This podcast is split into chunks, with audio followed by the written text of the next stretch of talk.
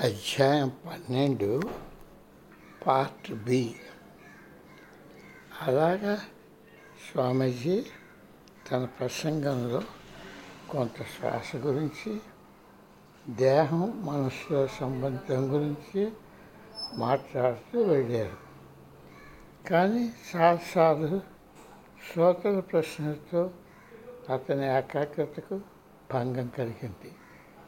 ఆయనను యోగాసనాల పైన దాని ఫిలాసఫీ పైన ప్రశ్నలు వేస్తూ వచ్చారు ఆ సాయంత్రం స్వామీజీని కలియడానికి మినియాపోలిస్ నుండి చార్లెస్ వచ్చారు. వారిద్దరూ తేనె తాగడానికి మొదలుపెట్టే సమయానికి నేను లోపల అడుగుపెట్టాను. జస్టిన్ ఇప్పుడే నువ్వు ఎక్కడున్నావా అని అనుకుంటున్నాను. తెరసాలా ఉంది అన్నారు స్వామీజీ. స్వామీజీ ఇప్పుడే ఆమెకు ఫోన్ చేశాను. ఆమె మన వల్ల కలత చెందింది. నేను మీతో ఇక్కడ వారాంతం గడుపుతుంటే మీరు ఆమెను అక్కడ ఉండిపోయి పని చేయమన్నారు. ఆవిడ మనల్ని ఎప్పటికైనా క్షమిస్తుందని నేను అనుకోను.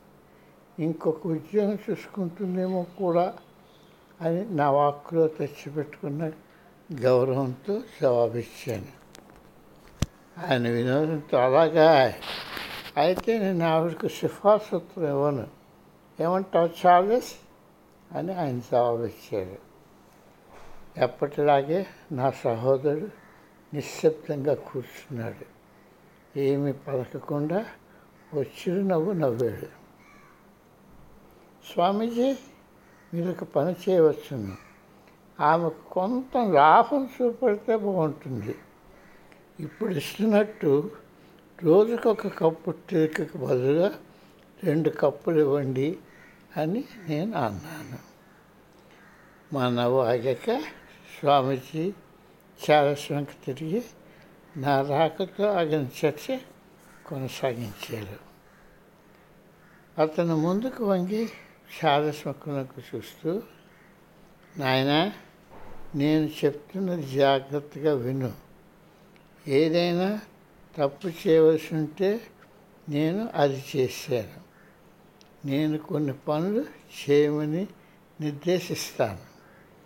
నీకు సంతృప్తి కలిగే వరకు నువ్వు నన్ను ప్రశ్నించాలి.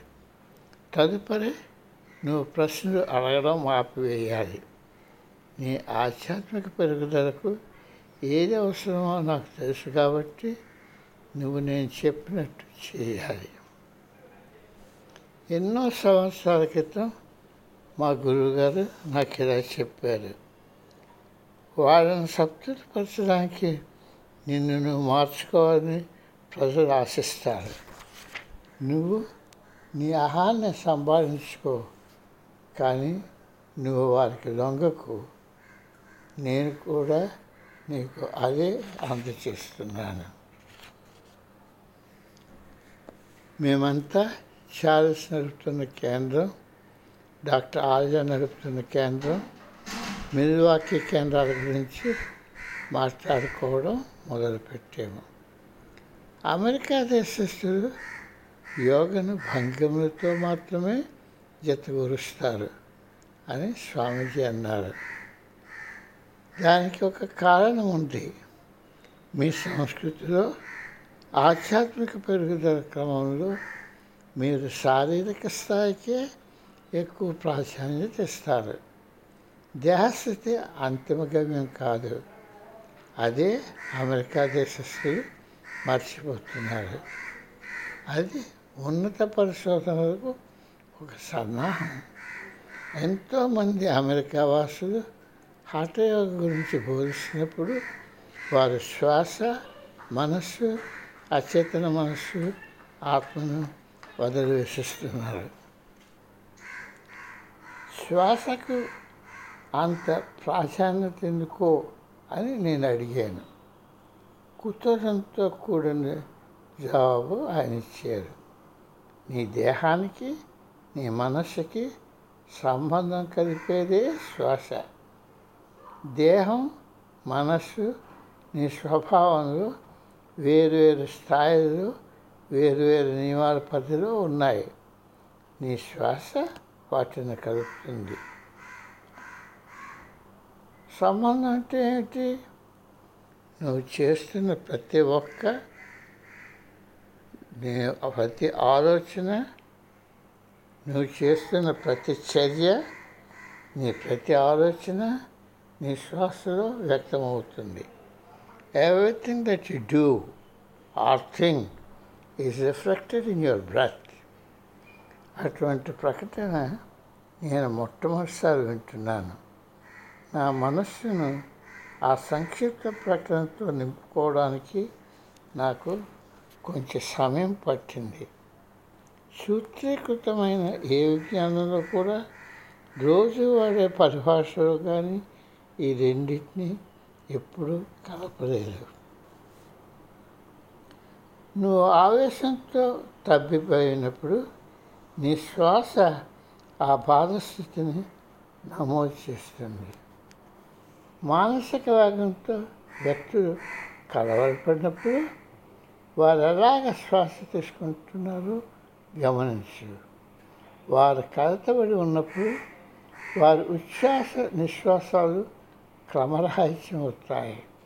శ్వాస మనస్సు ఇద్దరు సహచరులు వంటివి దురదృష్టవశాత్తు వర్తమాన సైన్స్ ఈ బాంధవ్యంపై ఎటువంటి శ్రద్ధ చూపదు మందులతో దేహంలో ఎన్నింటినో సరిదవచ్చును కానీ రోగి శ్వాస క్రమబద్ధం చేయలేకపోతే ఆరోగ్యాన్ని సదుపుగా సంరక్షించుకోలేము.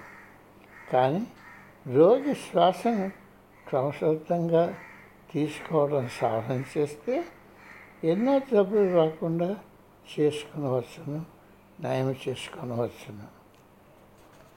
చార్లెస్ ఈ సంబంధం గురించి తెలుసుకోవాలని కోరాడు.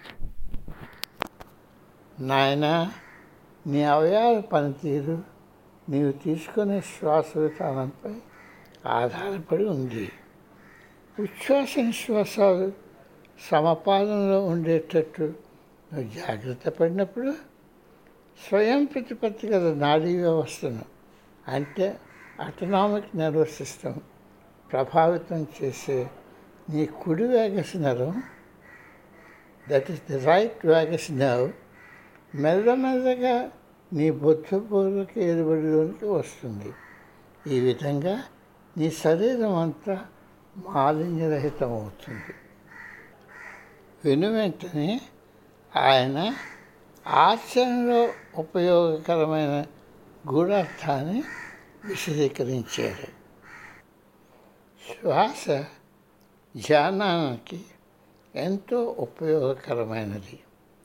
మనస్సు దానిపై ఎంతో సులువుగా ఏకాగ్రత పెంపొందించుకోగలదు నువ్వు ఇంకేమీ చేయనక్కర్లేదు శ్వాస పైన ఏకాగ్రత నడపడం ఎంతో సులువైనది విలువైనది దీనినే శ్వాసపై జాగరూకత అంటారు సమమైన ఉచ్ఛ్వాస సమమైన నిశ్వాస మనస్సును ప్రశాంత స్థితికి తీసుకుని వెళ్తుంది. అప్పుడు దేహం శ్వాస మనస్సు ఒకే వరుసలో ఉంటాయి. ఆ వరుస రావడానికి ముందు నువ్వు నీ శ్వాసను గమనించి దాని ప్రవాహాన్ని పరీక్షించాలి. ఊపిరి తీసుకుంటున్నంతకాలం ఊపిరి ఎలా తీసుకుంటున్నామన్న దానికి ఏమీ ప్రత్యేకత ఉందని నాకు గోచరించలేదు ఊపిరి తీసుకున్నంతకాలం ఊపిరి ఎలా తీసుకుంటున్నావు అన్నదానికి ఏమీ ప్రత్యేకత ఉందని నాకు గోచరించలేదు ఈ వర్షక్రమం ఎందుకు అంత ముఖ్యమైనదని నాకు తెలుసుకోవాలని అనిపించింది. జీవిత అవసరాలు ఒత్తిళ్ళ వలన ప్రజలు శ్వాసని క్రమపద్ధతి లేకుండా తీసుకునే అలవాట్లకు బానిసలు అయిపోతారు. ఈ అలవాట్లను సరిదిద్దుకొను సరిదిద్దుకొనకపోతే నీవు ప్రశాంత స్థితికి చేరుకోవడంలో అవరోధాలు ఏర్పడతాయి. నీ శ్వాస ప్రవాహాన్ని పరీక్షిస్తున్నప్పుడు ముందు ఉచ్ఛ్వాస నిశ్వాసాలు ఆగుతూ శబ్దం చేస్తూ పేలవంగా ఉన్నాయా? లేక ఉచ్ఛ్వాస నిశ్వాసాల మధ్య ఎలా ఉంటున్నదా అన్నది గమనించు. అప్పుడు ఆ ప్రవాహం మృదువుగా దీర్ఘంగా శబ్దం లేకుండా ఉండేటట్టు చేసి ఉచ్ఛ్వాస నిశ్వాసాల మధ్య ఎడం లేకుండా చేయి. ప్రవాహాన్ని మృదువుగా చేయగానే శ్వాస ఎంత చక్కగా ప్రశాంతంగా ఉందో నీ మనస్సు గమనిస్తుంది. మనస్సు శ్వాస రెండు అతి సూక్ష్మ గ్రహణ శక్తి కలిగినగా అయిపోతాయి.